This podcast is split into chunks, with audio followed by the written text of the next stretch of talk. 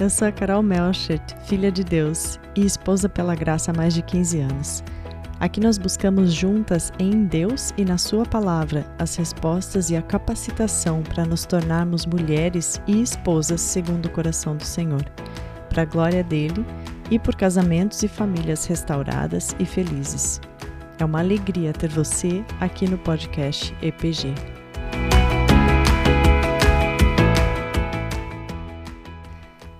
Senhor, eu tô tanto precisando de uma palavra hoje. Por favor, me manda uma palavra. Abre a Bíblia, coloca o dedinho assim. Aqui, para o dedinho.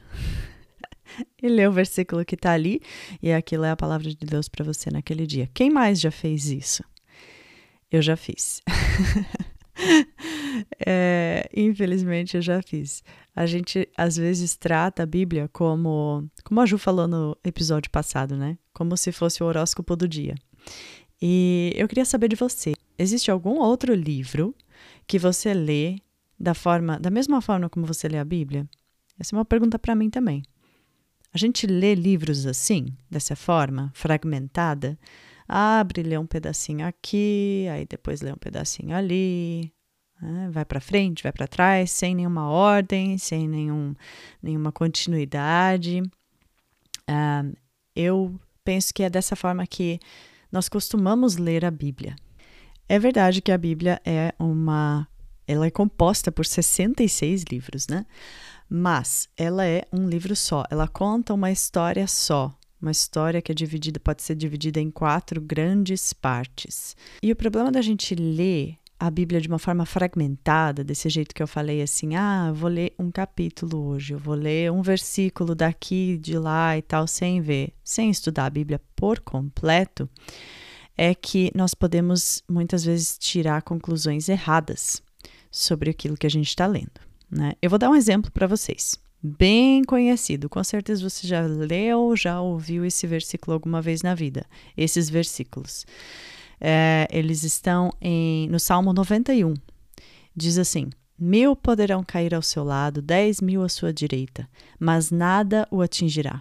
Você simplesmente olhará e verá o castigo dos ímpios.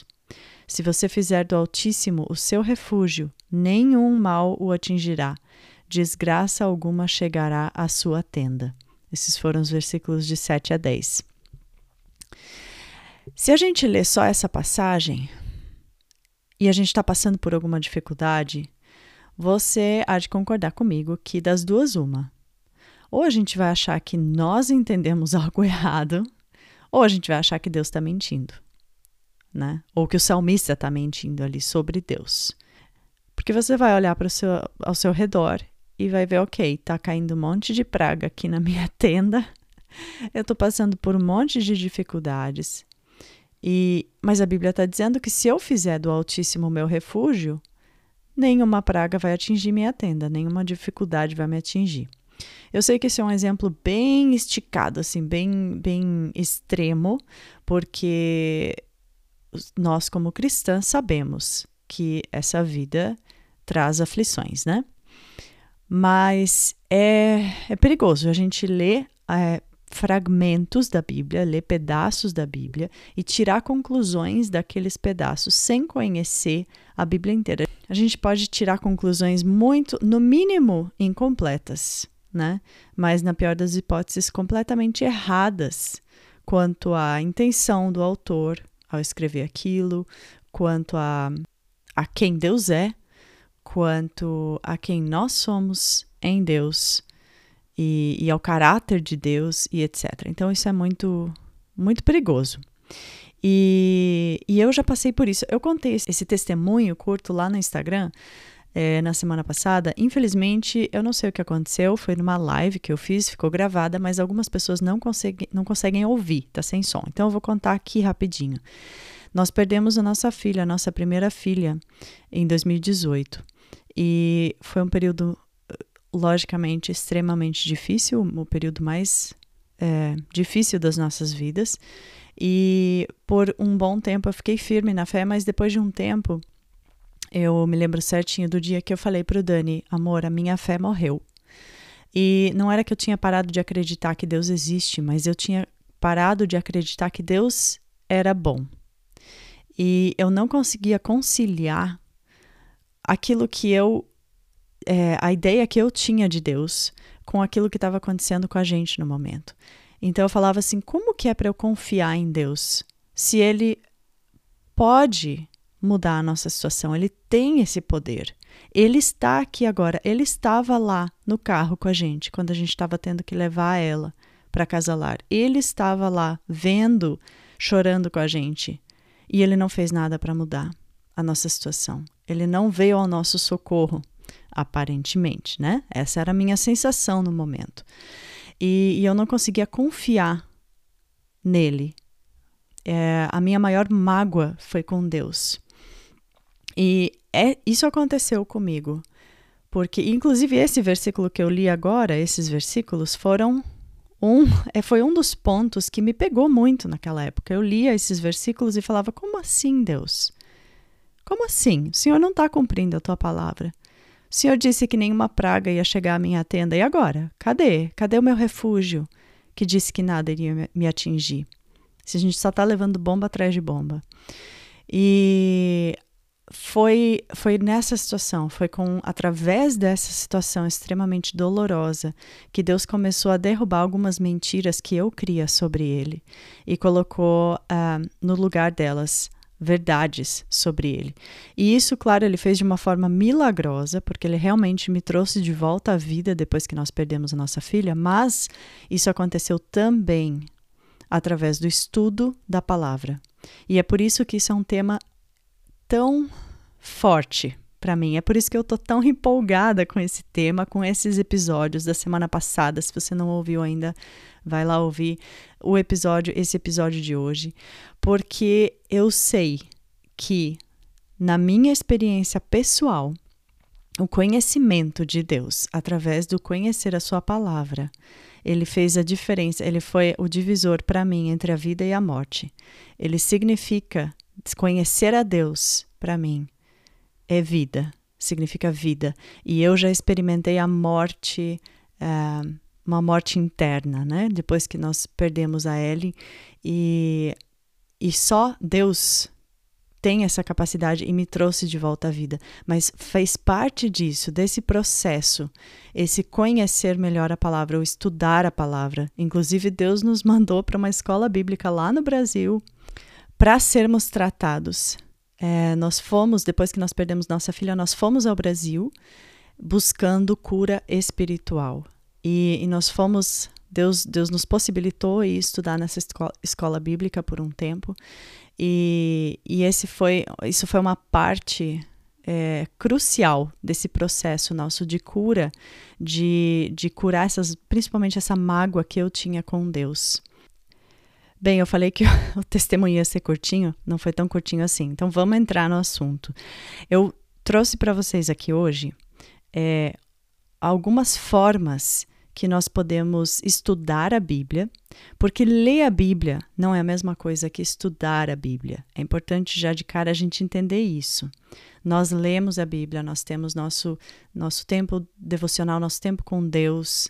É, devemos buscar Deus todos os dias. Isso é diferente, é, muitas vezes, de estudar a Bíblia. Então, eu trouxe aqui hoje algumas formas como nós podemos fazer isso, formas bem práticas, e eu quero explicar passo a passo de como funcionam esses métodos de estudo da Bíblia. E, inclusive, no finalzinho, é, eu vou contar para vocês de um presente que eu fiz para vocês, muito legal, muito especial.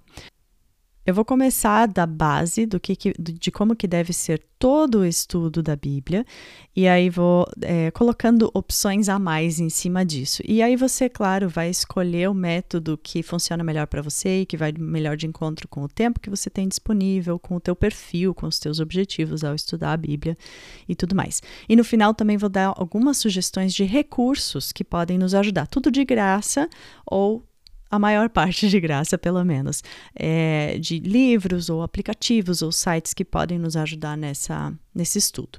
E o meu objetivo maior, é claro, é que nós possamos ser levadas mais perto, para mais perto do Senhor, que nós possamos conhecê-lo melhor e que através dessa compreensão é, e interpretação correta da sua palavra nós possamos nos aproximar de Deus. Então vamos lá, primeiro de tudo a gente pode separar é, o estudo da palavra em duas grandes categorias. Uma delas, uma, uma, a primeira forma de estudar a Bíblia é, é versículo por versículo, ou capítulo por capítulo, ou parágrafo por parágrafo, livro por livro, uma forma continuada, né, contínua. E a outra forma de estudar a Bíblia seria por temas. Então, eu vou pegar, por exemplo, tema ressurreição. Eu vou ver tudo que a Bíblia fala sobre ressurreição, vou estudar esse tema específico. Ou eu vou estudar sobre um personagem específico da Bíblia, uma pessoa da Bíblia. Vou estudar sobre Moisés, tudo que a Bíblia fala sobre Moisés, ou sobre Jesus, ou sobre o Espírito Santo. Nós podemos, então, dividir essa nossa, esse nosso estudo em temas ou estudar a Bíblia é, de uma forma contínua, né? Essa é a nossa forma, minha e do Dani, né? Nossa forma preferida, é, não só de ouvir pregações, mas também de estudar a palavra, porque nos dá uma visão panorâmica da Bíblia, né? Como uma grande história, uma história só, do começo ao fim.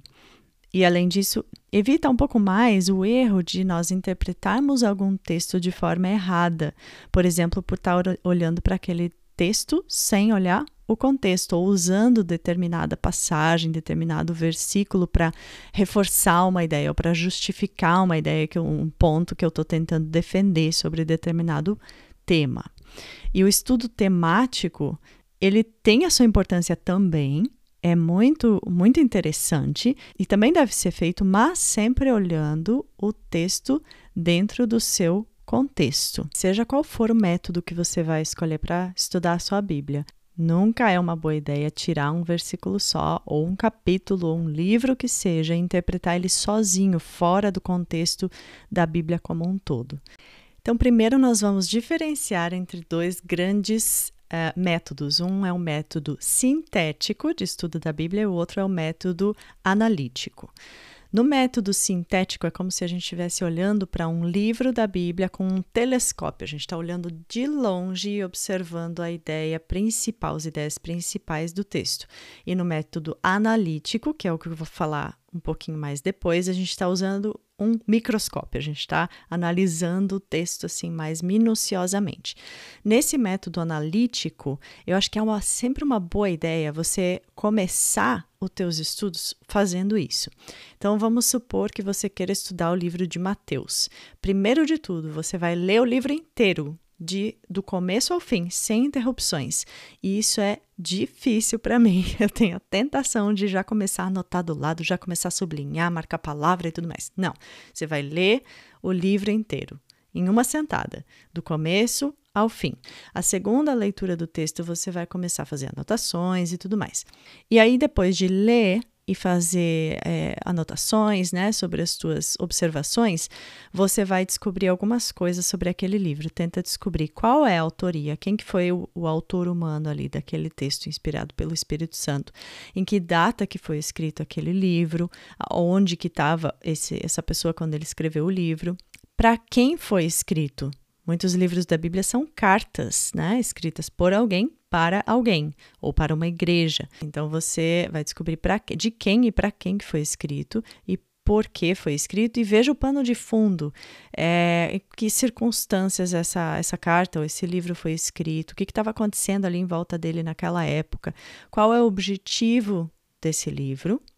E aí você vai fazer um esboço daquele livro. Então, você tenta dividir o livro por partes menores e tenta fugir também, de novo, da tentação de usar a divisão que já tem na nossa Bíblia, né? Nossa, nossas Bíblias, geralmente, é, quase todas as traduções da Bíblia, elas vêm com essa divisão de parágrafos e com o título já ali em cima do parágrafo, que está indicando o que, que é o principal daquele parágrafo.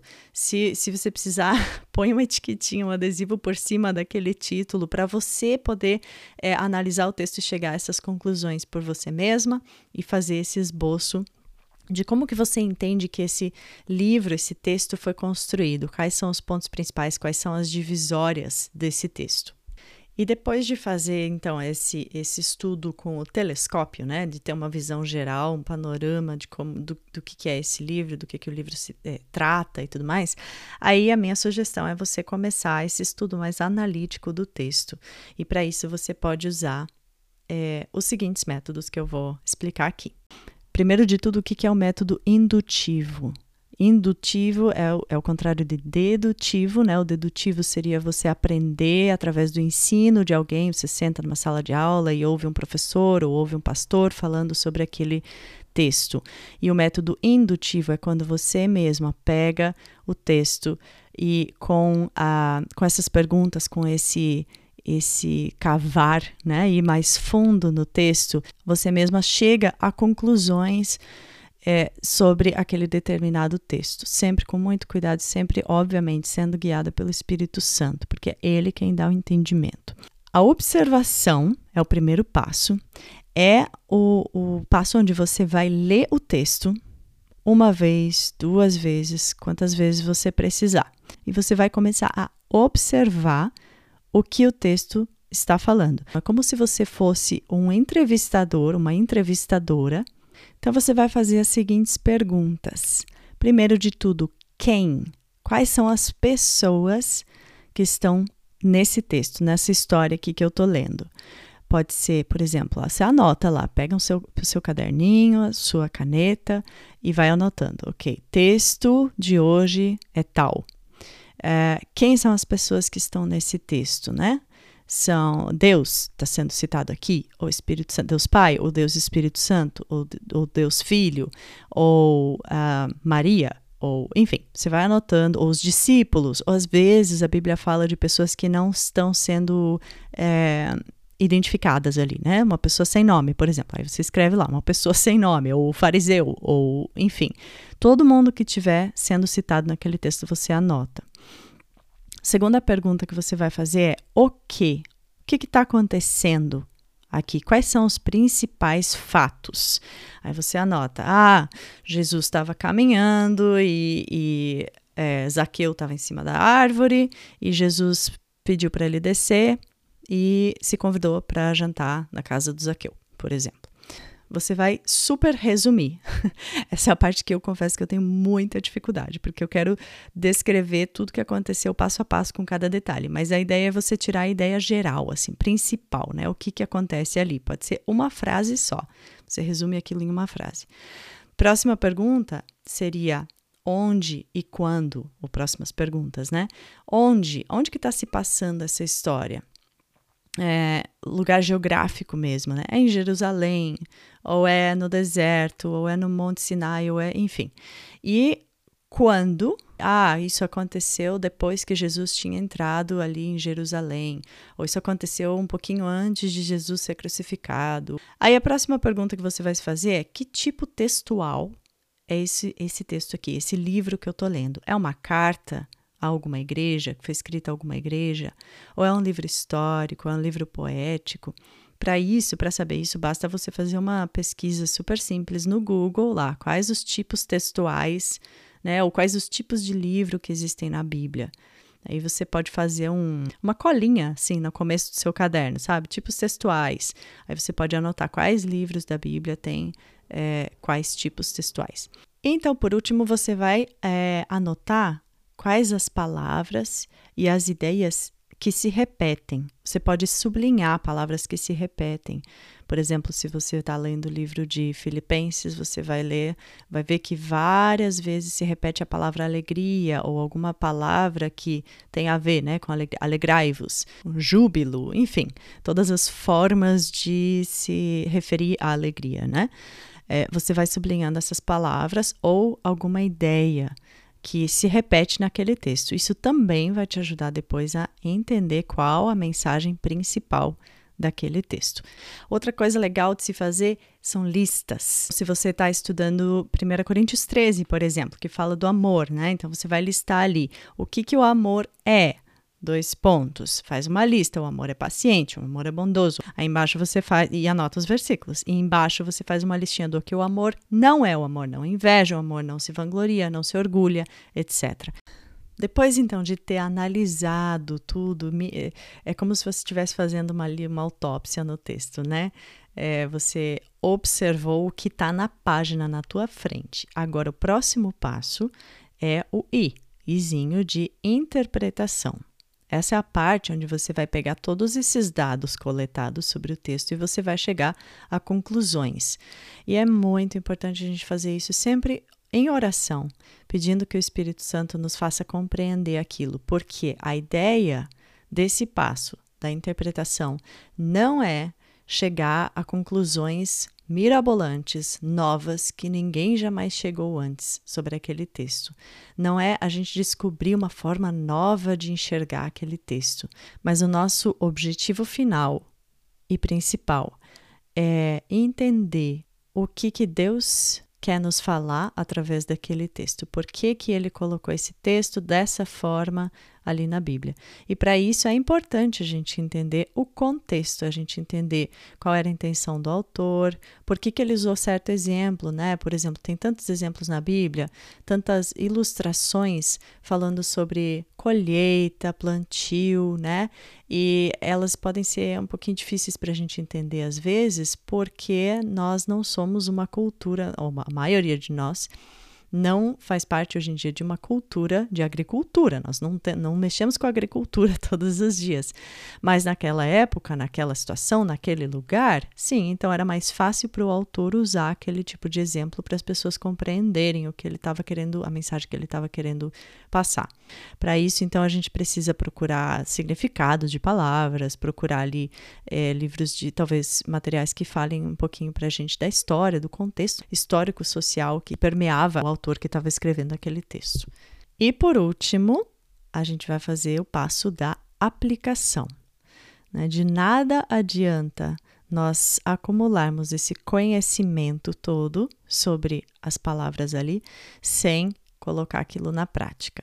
Nós precisamos orar pra, pedindo que o Espírito Santo nos mostre o significado daquele texto dentro da Bíblia como um todo e também para que ele nos capacite a colocar aquilo em prática. No final das contas, essa leitura e esse estudo tem que produzir transformação na nossa vida, no nosso coração. Então, nós falamos sobre, até agora, sobre o método sintético, que é aquele panorama geral de um livro da Bíblia. Nós falamos também sobre o método O I A, o método indutivo, que está dentro de uma análise, de um estudo mais analítico da Bíblia, né? Agora, se você quer ir um passo a mais, e se você é uma pessoa como eu, que adora usar canetas coloridas, e, e você tem tempo para fazer isso, né? Você pode fazer algumas anotações, algumas marcações na sua Bíblia que vão ajudar a debulhar aquele texto de uma forma bem mais detalhada para você.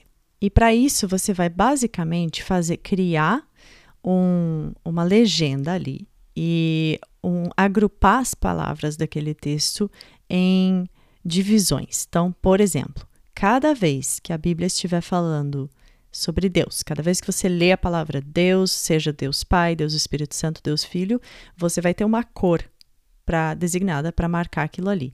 Se você procurar ali na internet, eles vão dar sugestões de cores e temas que você pode usar.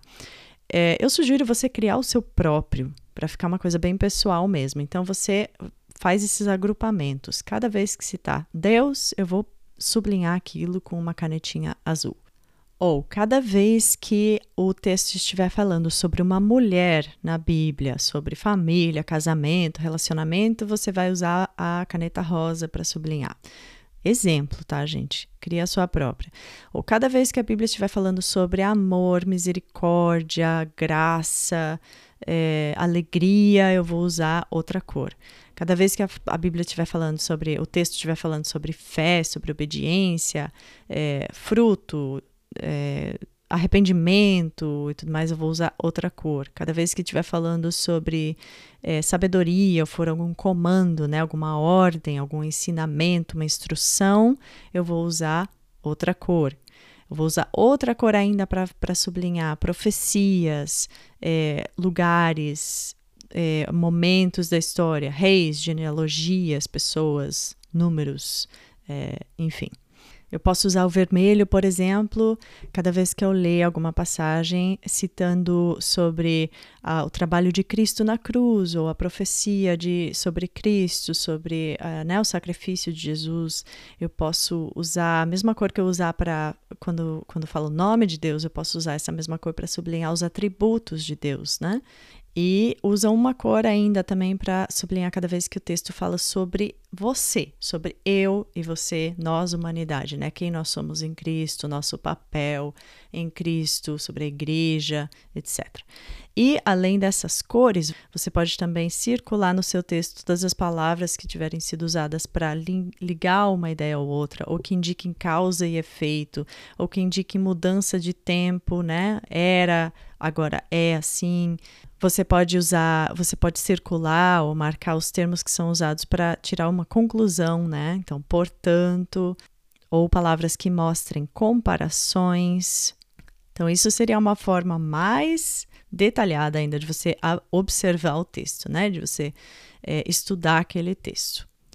Bem, esses eram os métodos que eu queria apresentar para vocês passo a passo, e agora eu quero dar algumas sugestões de recursos que você pode usar para te ajudar, principalmente ali na parte da interpretação, quando você vai ten- tentar entender, ok, você já observou, o texto diz isso, isso e isso. Agora, o que, que isso quer dizer, em que tempo foi escrito, o que, que quer dizer essa palavra específica e tudo mais. Para isso, tem alguns recursos muito legais, é, muitos de graça, que eu queria indicar para vocês. Então, primeira coisa que eu acho mais... o mais simples, o mais básico, é você usar um, um site ou um aplicativo que te dê várias traduções da Bíblia. Porque muitas vezes a gente não entende uma certa palavra ali, a gente está usando uma tradução da Bíblia que está usando palavras mais arcaicas, né? Foi escrita há mais tempo, não está tão fácil ali, tão, a linguagem não é tão do nosso dia a dia. E se você usa uma outra, tra- compara esse trecho com uma outra tradução da Bíblia, só isso já tira muitas das suas dúvidas. Então, tem um site que chama bibliaonline, tudo junto, ponto com ponto b r. É um recurso excelente e de graça. Você pode entrar lá e você pode clicar, você pode escolher o texto e você pode daí escolher a tradução da Bíblia que você quer, é, em qual tradução que você quer ler aquele texto. Você pode usar várias traduções diferentes para isso. Para quem gosta de ler em inglês, tem dois sites que eu queria recomendar. Um deles é o que eu uso, é, é o Blue Letter Bible. Eles têm aplicativo também, e você também consegue fazer a mesma coisa nesse site. A Ju, que fez o, o episódio passado comigo, ela recomendou o Bible Hub, que é basicamente, pelo que eu vi, a mesma coisa do Blue Letter Bible, e você também tem a opção ali de comparar, então, traduções diferentes da Bíblia. Outro recurso que tem várias é, traduções diferentes da Bíblia é o aplicativo YouVersion. Tudo que eu estou falando aqui, se estiver difícil de entender o que eu estou falando, eu vou colocar de forma escrita para vocês em um material. Já explico sobre esse material. Então, no YouVersion, você pode ter ele no seu celular e você pode ter várias traduções da Bíblia ali dire- direto no seu celular. Outra sugestão que eu dou é comprar uma Bíblia de estudo. Essas Bíblias de estudo mais grossonas, assim, que vem com mapas, que vem com a concordância da Bíblia depois, né? Vem com, às vezes, até estudos dentro da, da Bíblia sobre aqueles temas, é, sobre aqueles textos específicos. Então, compra uma Bíblia de estudo que, na própria Bíblia, muitas vezes, daí no final, você já tem ali um mini dicionário, né? Essa concordância, que vai te esclarecer alguns é, termos, algumas palavras mais complicadinhas que não fazem parte do nosso dia a dia. Outro recurso que eu com- gostaria de sugerir, e esse infelizmente não é de graça, mas existem livros chamados comentários bíblicos. São pessoas, estudiosos, teólogos, que fizeram um estudo daquele livro e eles ajudam a gente a entender o texto. E aí, aplicativos ou sites, né? Eu já falei do Bible Hub, do Blue Letter Bible e do YouVersion, que é um aplicativo. Existe um outro aplicativo que a gente gosta muito de usar aqui em casa, que chama Abide. É, ele não é de graça, mas ele é excelente, porque tem a Bíblia é, em várias línguas diferentes, tem em português também. Em português é uma voz só, então você pode ouvir a Bíblia no seu celular. É, em inglês tem várias opções de vozes diferentes, com sotaque diferente falando. É muito legal. Você tem como é, fazer planos também de leitura. No YouVersion também tem isso. Você pode fazer planos, né? Existem planos de devocionais ali e tudo mais. Aí, o que eu mais uso pessoalmente aqui em casa, mas não tanto para o meu estudo bíblico, mas sim para a minha leitura, meu plano de leitura da Bíblia, plano anual de leitura da Bíblia, é um aplicativo que chama Olive Tree. E também tem em português, tem uh, planos de leitura diferentes, então nós usamos aqui em casa todo ano, a gente faz é, um novo plano anual de leitura da Bíblia. Então a gente começa em janeiro, lá em Gênesis, e termina de, de ler a Bíblia em dezembro. E a gente começa todo ano de novo. E nesse aplicativo você tem, é, é legal porque ele te diz daí, né? Ah, hoje você tem que ler tais e tal e tal e tal capítulo. É, dependendo do plano de leitura que você escolheu. É um aplicativo muito legal e também tem versões diferentes da Bíblia. E eu recebi uma sugestão da Ju de um livro é, para mulheres falando é, justamente sobre estudo da palavra. Eu não li esse livro ainda, mas a Ju falou que é um, é um livro muito legal que não só incentiva a gente a ler, mas também explica a gente como fazer esse estudo, né? E o nome do livro é Mulheres da Palavra. A autora é a Jen Wilkin e a editora é a editora Fiel. Eu vou colocar tudo isso nesse material escrito. Agora eu vou falar para vocês do material escrito, é, desse presente que eu quero dar para vocês, que eu vou disponibilizar lá no Instagram, Esposas Pela Graça, na bio, né, no link da bio, você pode clicar lá no Linktree e aí vai te levar para esse e-book que eu estou escrevendo, de explicando tudo isso que eu expliquei aqui agora de forma oral, vai estar tá tudo escrito lá, as cores, inclusive, dando sugestões de cores para você usar para quais temas sublinhar, quais palavras sublinhar na Bíblia e tudo mais. Vou explicar lá de novo o que, que é o método analítico, método indutivo, método sintético e como fazer isso passo a passo. Isso vai estar tá lá de graça, você pode pegar, baixar o P D F, imprimir para te ajudar nos seus estudos. E é isso, minhas irmãs. Eu espero que esse episódio tenha te ajudado e que te inspire a sair daqui assim animada como eu tô para pegar, comprar um caderninho especial, pegar a sua Bíblia, escolher algumas canetas e mergulhar a fundo no estudo da palavra de Deus. E o objetivo principal nosso com isso deve ser crescer no relacionamento com Deus, conhecer melhor o nosso Deus, o nosso Senhor, né? E usar a sua palavra de forma correta, não usar texto fora do contexto como pretexto, como a Ju disse no episódio passado, né? Para nós sabermos dar explicações sobre a nossa fé, para sabermos se o que nós estamos ouvindo do pastor ou do, do pessoal, da pessoa no, no YouTube, no vídeo no YouTube, se é assim mesmo ou não, para a gente saber avaliar se aquilo está de acordo com o que a Bíblia diz ou não, e também para nós termos posicionamento sobre questões importantes da fé, para a gente ter uma boa teologia, né? P- questões que parecem ser só teoria ou parecem ser ass- assuntos secundários, é, eles podem ter aplicações muito práticas na nossa vida e na nossa caminhada com Deus, né? Por exemplo, eu estou sofrendo, esse sofrimento aqui foi Deus que ordenou ou foi Deus que ou Deus só permitiu? Né? Qual é o meu posicionamento quanto a isso? Eu preciso estudar a palavra para ter essas respostas, ou pelo menos ter uma inclinação para qual lado eu acho que é, é que a Bíblia está falando, né? Está mostrando, está revelando. Então, se esse episódio te abençoou, compartilha ele com alguém. Se esse material que eu estou disponibilizando de graça lá no Instagram, pode compartilhar, pode passar para frente. E que Deus use isso na sua vida para estreitar o seu relacionamento com Ele. E eu gostaria de orar com você antes da gente terminar esse episódio, como sempre. Senhor, eu quero te louvar porque nós podemos estudar a Bíblia. Nós não precisamos depender só do estudo de outras pessoas. Nós podemos, nós temos uma Bíblia, esse material tão rico, o teu, a tua palavra, a tua palavra direta do Senhor para o nosso coração.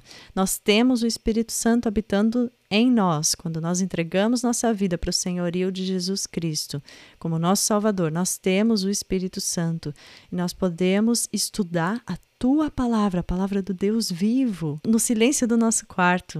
A gente não precisa de um monte de livros, de um monte de recursos. Nós temos a tua palavra do próprio Deus. Muito obrigada, Senhor. Nos ensina.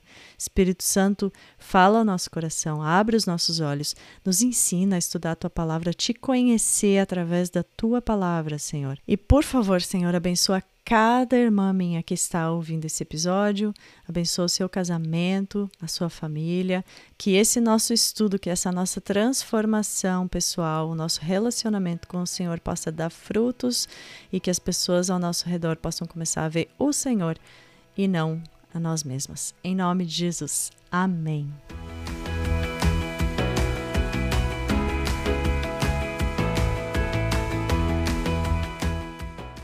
Muito obrigada por me fazer companhia nessa conversa. A gente está também no Instagram, no arroba Esposas Pela Graça, sem cedilha, só o C. Se esse episódio te falou coração ou te abençoou de alguma forma, conta para mim lá no Instagram e compartilha com alguma amiga que você acha que pode ser abençoada também por essa mensagem. E a minha oração é para que a sua família, o seu relacionamento, o seu casamento possam refletir a glória e o amor de Jesus no mundo.